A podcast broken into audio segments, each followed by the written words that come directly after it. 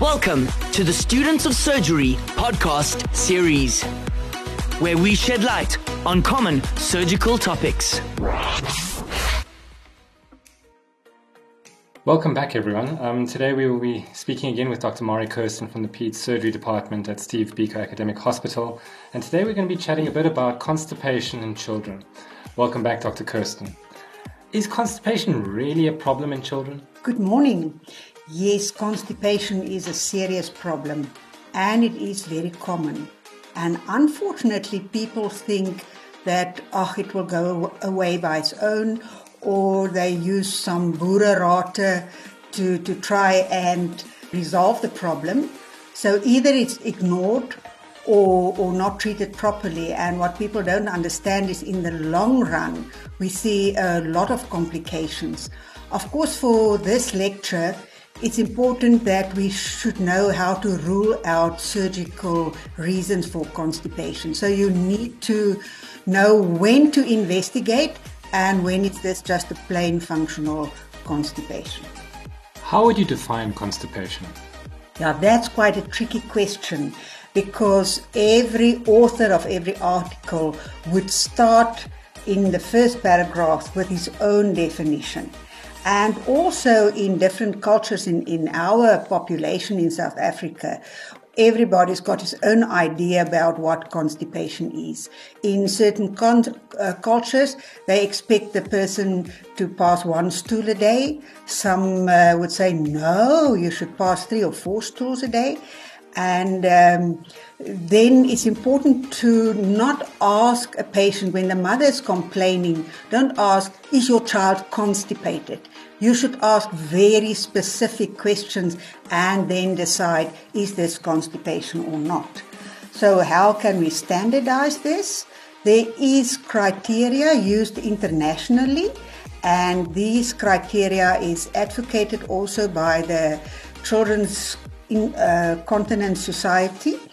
Uh, international society, and the one that we use is the Rome 4 criteria. You can also go and Google that. It's uh, quite complicated if you read the whole article, but we use this together with a Bristol stools chart, and the criteria is as follows infrequent defecation, and we say if the patient is passing stools less than twice a week. If there's a history of excessive stool retention, now what does that mean? It means that the child would pass a massive stool that could almost block the toilet, and then for three, four, five days, no stools at all. Or if they're complaining when they're passing stools that it's painful, um, hard stool can easily cause pain in children.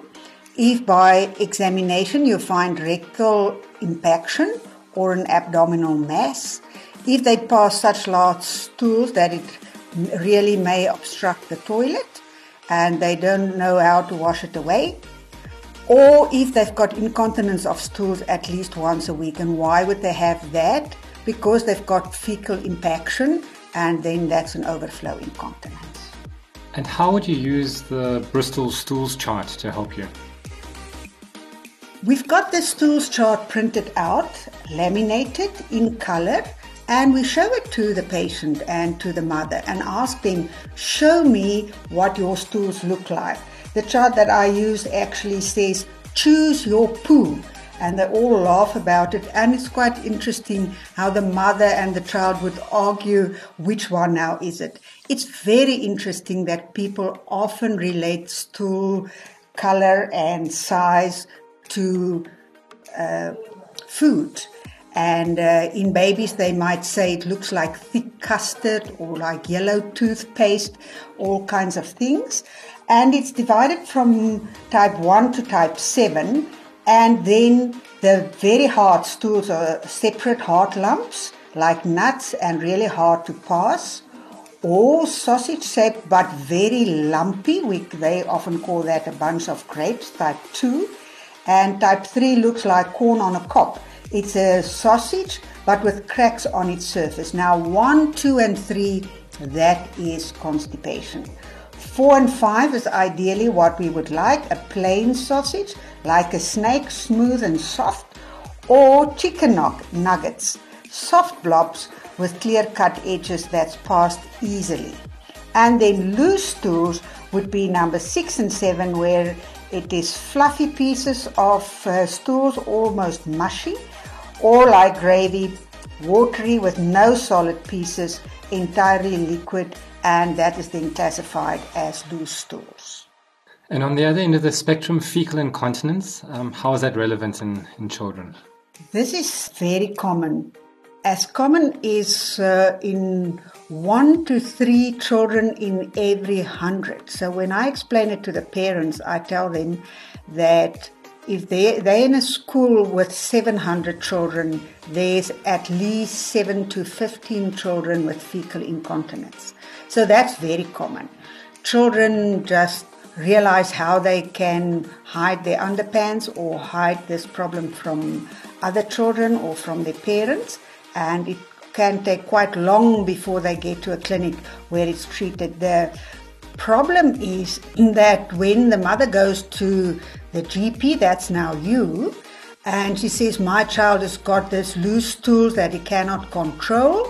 If you don't take a proper history and examine this child, you might think he's got an infective diarrhea and now give him something to stop the stools, and then you actually worsen the problem. Now, fecal incontinence was previously called encopresis. It's still in some classifications uh, there, but we don't use that term at all anymore. We now talk about two types of fecal incontinence. The one is functional, and that's what's the common one that I'm talking about. The uh, fecal impaction with overflow incontinence, which is in the majority of these patients, or sometimes they've got an emotional cause and they also have uh, passing stools uh, without controlling it at all. And then, of course, you should know about the organic causes, which is usually easily diagnosed. You know this child had an anorectal malformation or had surgery for a sacroteratoma or some spinal surgery at birth and the nerves were injured and then they are incontinent. Also, we see that in babies with spina bifida and myelomeningocele. What is the etiology of constipation? There's quite a variety of causes for constipation, and I'll name them quickly. It could be functional, that's the most common one, anatomical abnormalities, neuromuscular one that uh, we've mentioned already in causes for incontinence then some metabolic disorders can cause this as well so the one that i think is important for you to know because that's the treatable one that doesn't need surgery and usually doesn't need a lot of investigation, and that's functional constipation.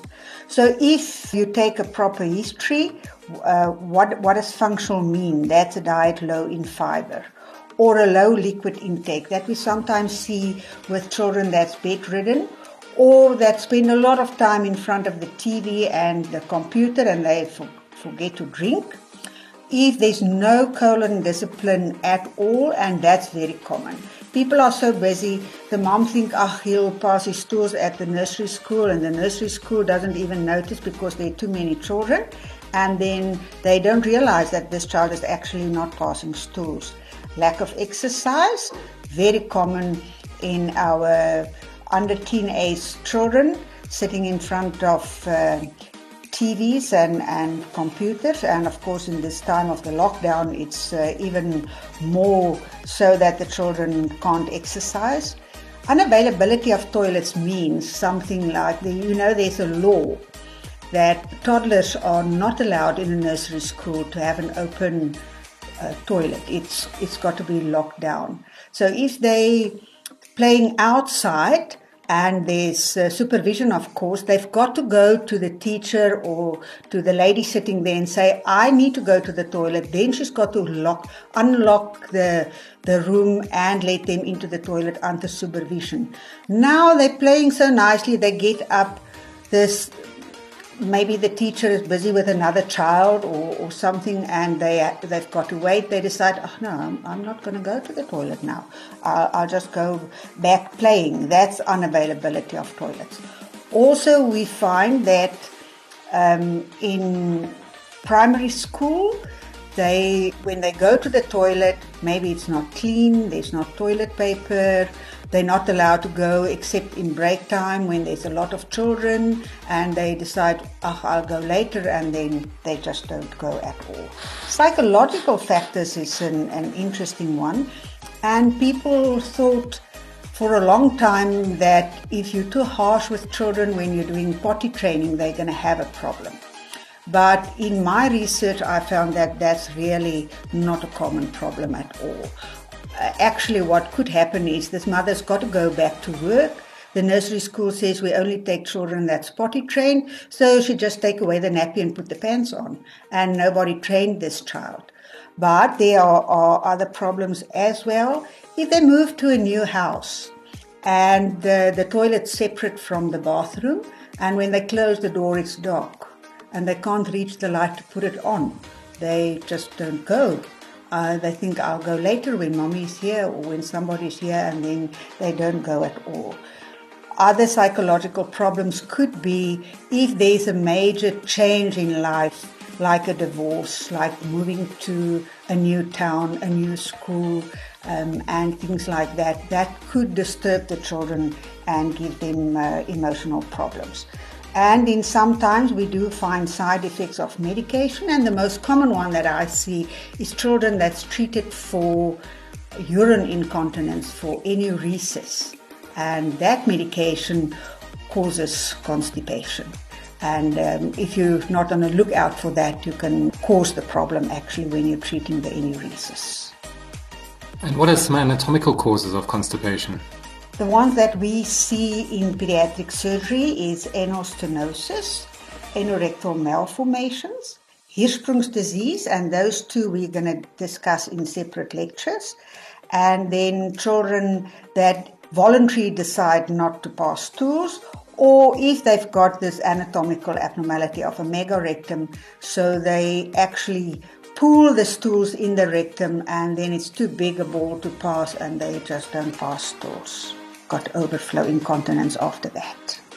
And the neuromuscular and metabolic causes? The neuromuscular ones we see in the spina bifida or meningocele patients, the CP patients uh, from the Peds Neurology Clinic if they've got paraplegia, and then if uh, a child with a prune belly, that's absence of the abdominal muscles, if they survive the, the kidney problems, then they always present with constipation. And then children with Down syndrome, that's very hypertonic and they can't use their abdominal muscles properly to push down, they will also end up with constipation. The metabolic ones is hypothyroidism. Now, I don't think that hypothyroidism will present only with constipation. They'll present in children with other symptoms failure to thrive, not growing, a big tongue, um, a little bit different from the symptoms in adults, but then also with constipation. So if you've got a constipated child and you seem to, this child looks like there's something else going on and doesn't respond properly just on the usual treatment, then I think it's a good idea to just do the TSH and make sure that this child doesn't have hypothyroidism. So, in the clinic, what would be your approach to evaluating a child that potentially has constipation? This is a, a very important part of my topic, and I actually think in every diagnosis you should have this system and remember it all the time. You need to take a proper history and then do a physical examination and then go to other investigations. I often get this letter from doctors from a rural area. This is a patient with constipation not reacting to conservative treatment. Please do a biopsy for Hirschsprung's disease. And um, then I tell the parents that the doctor tell you about Hirschsprung and they're mostly quite scared because they know this involves surgery. And then I said, all right, forget about whatever happened before. Let's start with the history. And what do we want to know in the history? The first important thing is when did the constipation start? Did it start at birth? Was there a problem with passing meconium? And now, if this child is three or four years old, the mother would say, Oh, doctor, I can't remember about the meconium. And that means most probably it was normal. If it was abnormal, the child had a distended abdomen, he stayed in hospital two or three days because he didn't pass meconium, then of course the mother would remember that. And these two questions is the first important question to rule out or to think this might be Hirschsprung's disease. But we'll get into the detail of that in the other lecture. So, when can constipation then start? Are there specific events? Yes. If the mother is weaning this baby from the breast, starting formula because she's got to go back to work, then that's a time when there, there's a change in the diet uh, or with the introduction of solids. So you've got to ask very specifically when did you start these things and then see if it's a relation to the constipation. It could start at the time of potty training if the mother is giving uh, uh too much pressure to this child. And I think the, the common mistake that mothers make is they, they tell the child to sit on the potty or on the toilet, and when they do pass a stool, it's a big hoo ha. Phoning granny, give them golden stars, and you're a wonderful child. And tomorrow, he doesn't pass a stool. And now he feels, oh, now I've disappointed my mother. And actually, we are not machines. We can't always do the same thing exactly, be programmed to do it at the exact time, especially if the bell wasn't trained to do that. So that could be a reason. Or then in potty training as well, the other important thing to realize is they should feel safe on the toilet. So if it's a small child and a big toilet, they might be worried that they're going to fall into the toilet and the mom is going to flush them away. And therefore, you should use an inner ring to make sure that they feel safe. And you should have a small little um, support, something for support for the feet, and you don't have to go and buy expensive stuff. You can just use an apple box or, or a big shoe box so that their feet are supported and then they feel safe and they don't get this uh, problem with don't want to sit on the toilet. Um, and then, as I've said before, starting nursery school or going to a new environment could be a problem. Then you should ask if this child sometimes passes stools uh, spontaneously or does the child always need medicine or an enema to pass stools? That's a red flag. It should not be like that. How long is the interval between passing stools? Now that comes back to the definition. This mother's previous child, baby, passed four or five stools a day. Now this one is passing one stool in five days, and she thinks, now my child is constipated. How does that work? Well, in a newborn, I think it's important that you know if they are breastfed. The amount of stools depend on the amount of milk that the mother has.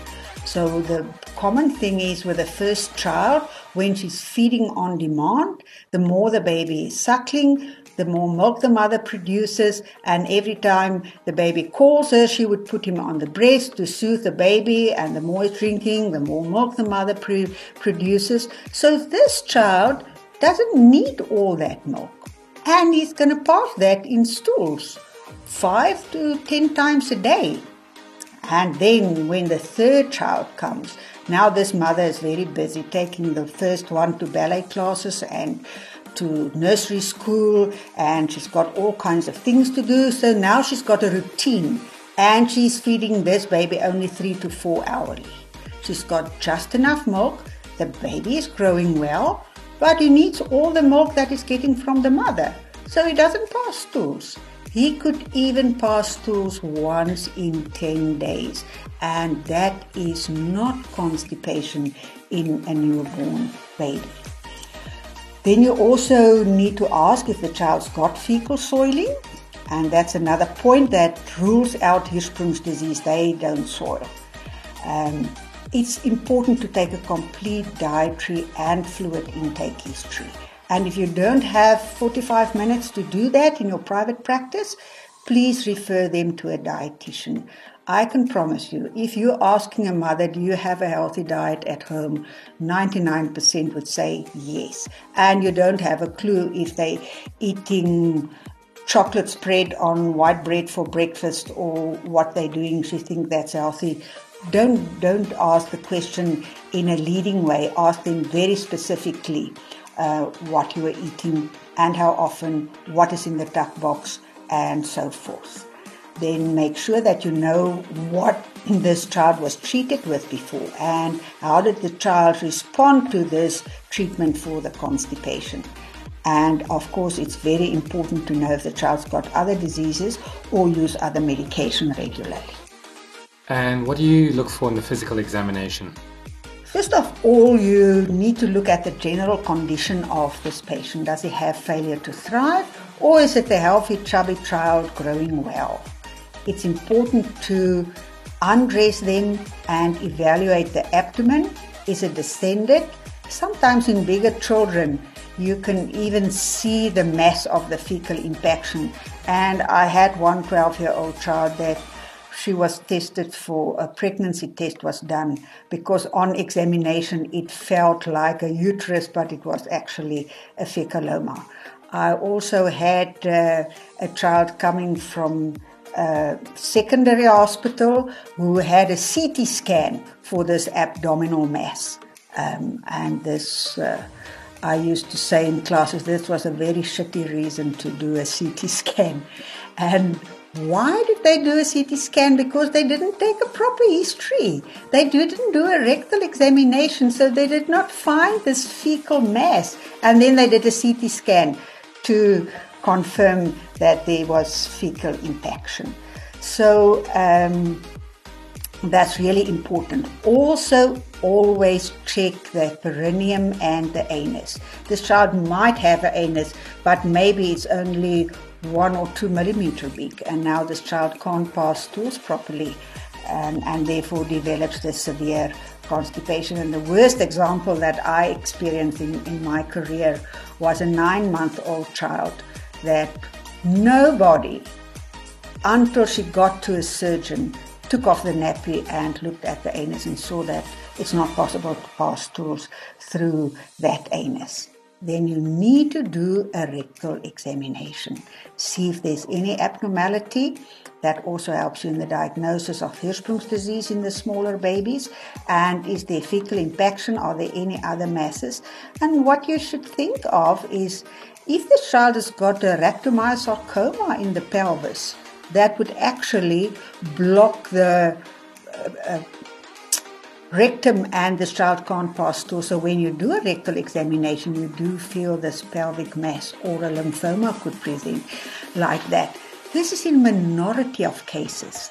But if you don't do a rectal examination and you don't make this diagnosis for that child, it's a hundred percent mistake. So please also look at this child's back and uh, do a spinal examination and see if there's any abnormalities that you then, of course, need to investigate further. Once you've taken a, a thorough history and examined your patient properly, is there any need to investigate any further? And if there is, when would you do it? In my practice, I prefer to do a plain abdominal x ray on all the children that present with constipation. It just gives me a black on white example to show the parents this is what is going on with your child. Because often, especially in the ones with uh, incontinence, the parents doesn't realize that this child is actually constipated.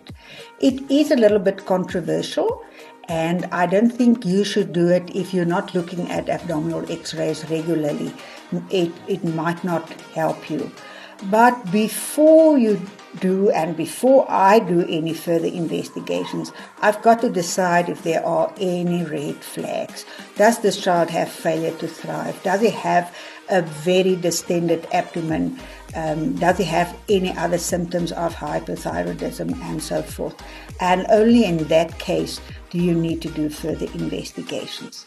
If there are no red flags, and clearly, clinically, and on my abdominal x ray when I evaluate them, I see uh, constipation and fecal loading, then I make the diagnosis of functional constipation, which should be treated firstly with disimpaction, with oral and rectal medication, and regular follow up. Don't hope that you give the mother one enema and tell her, go home, eat healthy, be happy, and you don't follow up on them. For sure, this child will have a recurrence of these problems. And if they're not responding, you should start the evaluation from the beginning, which means I start with a history again and say, maybe I missed something the first time. Let's see what is going on. But my experience is that mostly, if they're not responding, it's because they're still impacted. The impaction was not treated properly. So you need to do follow up to make sure what is going on. And then, of course, if there's an obvious surgical problem, that goes on to surgical treatment, and those would be the anal stenosis, the anorectal malformations, or Hirschsprung's disease, uh, just to name a few. When you have a patient with some of the red flags you were talking about, which investigations would you consider doing and for whom? So, if it's a patient that you think might have Hirschsprung's disease, the history sounds like it. We don't just jump to the rectal biopsy to confirm the diagnosis. We first do a contrast enema, and that can often help us to see wh- where is the problem in the colon. Is it the whole colon? Is it the distal colon? What is going on? Then, if um, it's very suspicious of Hirschsprung's disease, we'll go on and do a rectal biopsy. In more difficult patients where we really are not sure what is going on, and that can easily happen, then we could also do an anorectal manometry which is not an easy investigation in children because if you sedate them, they can't push down. And if they've got uh, a problem with going to the toilet, they won't allow you to put the catheter into their rectum. So we, we've got to choose our patients specifically. It is possible to do a proper anorectal manometry, especially if the person who's doing it um, has some knowledge how to communicate with children. Sometimes we need to do an inpatient observation and evaluation and see exactly what is going on with this child to, so that we can see when is he passing stools, how is he passing stools, what does it look like, and document it properly. And then lastly, in the minority of children, we do a transit time where we give them some pellets orally and we take a series of x-rays and we can see where is the holdup, where is the problem with, with the transit. And once you've diagnosed the constipation, what would be a general approach to the treatment of the disease? If I've diagnosed uh, a child with fecal loading and uh, maybe fecal impaction, then I'll start giving them fecal softeners. And the one that I think is working the best is liquid paraffin. And if you go and read the package insert, you can see that you can give quite big dosages and not 5 milliliter per day to a 12 year old child. That's already 50 kilograms. So you need to look up the, the dosages of, of that one. Together with that, I prefer to give them a purgative, something, uh, a senna containing product that can help uh, with the propulsion of the stools, and that I usually give once a week. And then I repeat it for two or three weeks and see how the child reacts. Not on a daily basis, and uh, also uh, proper dosages. Previously, we had a syrup, we don't have that anymore, it's not available at all, and therefore we give them tablets. And mostly we'll give that to children older than two years and, and not in smaller babies it's very important to adjust the diet. And I've got a standard appointment on my clinic days for the children at the dietitian just to give them an overview. And the, the most uh, important things is tell them um, not to eat refined uh, carbohydrates. That means no Rice Krispies, no white bread, and so forth. But rather give these children a high fiber breakfast, would be easily Weet-Bix or Nutrific or, or All-Bran or one of those. To give them brown bread instead of uh, white bread, and then take away all the excessive sugar.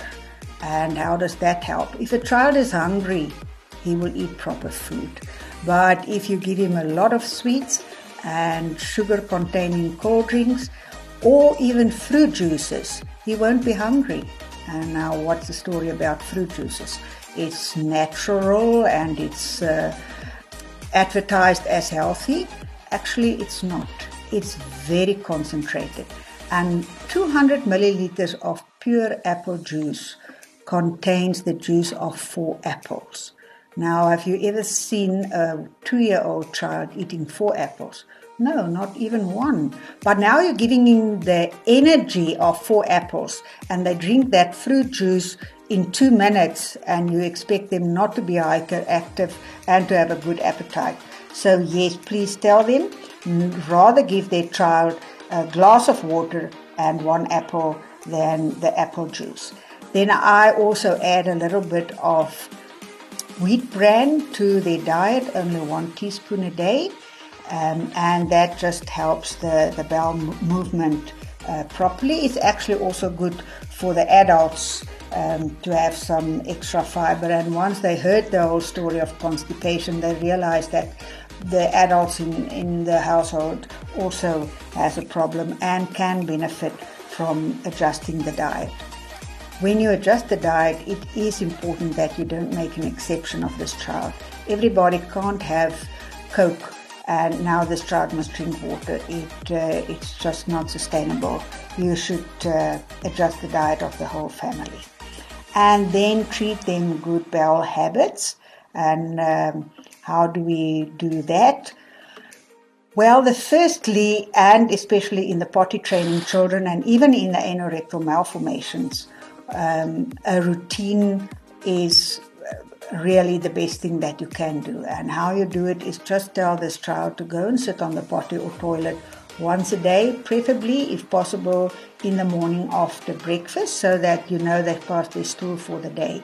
And if you keep on putting this child on the toilet every morning at the same time, after a while he will start passing stools. And don't make a big hoo about that just you've passed the stool, that's good, that's natural, let's uh, get ready for the day. You need to educate the parents and the family about this whole thing, especially where they are, uh, didn't even think this child really had had a problem, or they thought they had a good diet, or they thought, no, you can go to the toilet whenever you like. Um, then you've got to educate them properly, and then, of course, regular follow up and support of the family to make sure. In some children, it is necessary to use an, an enema, rectal medication as well, sometimes only initially, sometimes for a longer period. And I evaluate these children. If they allow me to do a rectal examination without a, a lot of screaming, then I know the mother will be able to give them an enema at home. If they don't allow me, then I will not use an enema and think about other possibilities. And how would you manage incontinence? I think I would uh, stress the factors of treating of incontinence when it is functional and not when it is an organic cause, although the principles are almost the same. It is important to know that there is a well organized, precise plan, and you don't do a little bit of this and a little bit of that. You've got to do the uh, proper thing and everything at the same time. After evaluation and making sure there's not an organic problem, you should do the disimpaction properly and evaluate afterwards to make sure that this medicine that you gave worked. And the motto of the clinic is an empty bowel cannot soil, which means if this child does not have impaction anymore and he is going to the toilet once a day, he will stop soiling. again, the education about a high fiber diet and water. And then uh, the mothers would always ask me, so, so what is a healthy snack? Which chocolate should I buy if I want to buy a healthy one? And I think uh, what I usually tell them is uh, no, I don't think you should use any chocolate when you start with the program. Cut out all sugar and then rather give these children popcorn or peanuts and raisins if they're big enough to eat that. Rather give them ProVitas than, than Marie cookies and teach them to like water. Also give an example. I've got always a bottle of water on my desk and I drink while I talk to them so that they can see there's nothing much about it. And how much water should the child drink? Well, um, the, the formula that I use is 250 milliliters or one cup of water for every 10 kilos of body weight, and that gives you a nice idea as they grow up how to increase the water. And they don't have to drink that all at once. You can teach them to take a few sips of water several times during the day and uh, before they know their bottle is empty. Then the, the daily routine and sometimes, if it was a severe impaction with overflow incontinence, I'll really try and give these children the enemas because it's so much easier to teach them the daily routine if you give them an enema and they'll pass stools immediately. And uh, if not possible at first, I'll ask the parents to discuss with the children at home and give them a choice. Do you want to be helped? Uh, do you want us to stop this fecal soiling? Because these children really have uh, social and emotional problems at school because of the fecal soiling. They are called terrible names. Um, even at home, sometimes they're not uh, allowed to sit on, on the same bench with the other children watching TV or they must always use the, the bath last at night, or they're not allowed to go with when they're going on an outing, what because there's a big chance that they can uh, soil, and then it's a, a, big problem for for the parents. So um, if you can teach them this daily routine with an enema, it, it really helps. And, and what we advocate is that they have breakfast, then the enema, and I use the adult, previously called Fleet Enema, or now commercially available as a Lenolax enema or a phosphate enema. I use the adult one and they only use half at a time. The reason being that the big enema bottle is easier to use, and you won't believe this. The pediatric one it's got half the contents of the adult one and it's the same price. So it really helps if you can tell them use half an enema at a time and then the next day uh, the other half. So it's breakfast enema toilet, breakfast enema toilet. And after a while, when they start passing stools regularly, or maybe even another time of the day. Then you slowly take away the enema, and after breakfast, they go to the toilet to sit there. And when they start passing a spontaneous stool, then you don't have to give them the enema anymore. But you can't say, all right, we'll give you the enema for three weeks and then we're going to stop it and you're on your own and you should be fine. No, it doesn't work like that. And then education of the family they often think these children are naughty. Sometimes they're told by the teachers or even by the doctors. This child uh, would outgrow it, and then if he doesn't outgrow it, he's doing this because he's naughty. So you have to explain to them this was a physical problem. And I've got a, a written handout that I give them to go and give to the aunties and the fathers and the grannies so that they all can read what is going on and stop um, punishing these children when they're soiling their pants. If you follow this plan, in most cases within two weeks, they will stop soiling. And then the child will believe you and come back and say, Thank you, doctor, and, and I'll do what you ask me. Of course, all of them doesn't work like that. The children wasn't doesn't want to stick to the diet, or they don't want to drink water, or they don't want to eat the bran, or they don't want the enema. and then it is um, quite important to then also do a psychological evaluation and give them emotional support. Now, this cannot be done in a GP or even a pediatric surgery's rooms in a 15 minute consultation. Where the first consultation, I spend at least one hour with the parents, and then they still have to go to the dietitian.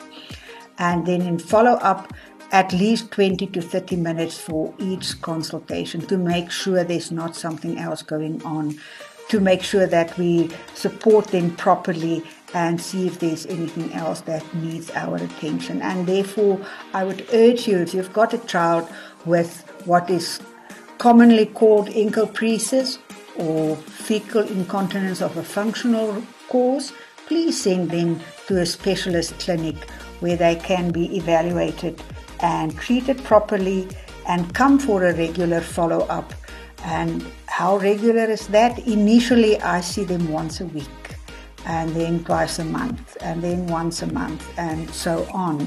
So it is also important that I give a letter to the school and to the, the mother to use at work to make sure that they can stick to the appointments because if we treat them properly, we can solve the problem. If not, this can go on for years.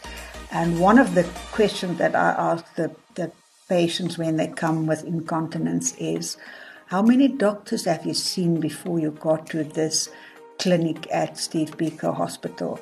And the most of them would say three, four, or five doctors, and was told all kinds of things, sometimes treated properly, but never did the follow up. And I think you should rather refer these patients to a specialist clinic so that we can spend enough time and help these kids. Thank you very much. This is clearly a very uh, common and involved topic that really does require someone with a bit of knowledge as well as time to treat these patients. And thank you for coming in today. This edition of the Students of Surgery podcast has been produced by Tuks FM. Visit www.tuksfm.co.za for young, fresh, and relevant content. That was another edition of the Students of Surgery podcast series, where we shed light on common surgical topics.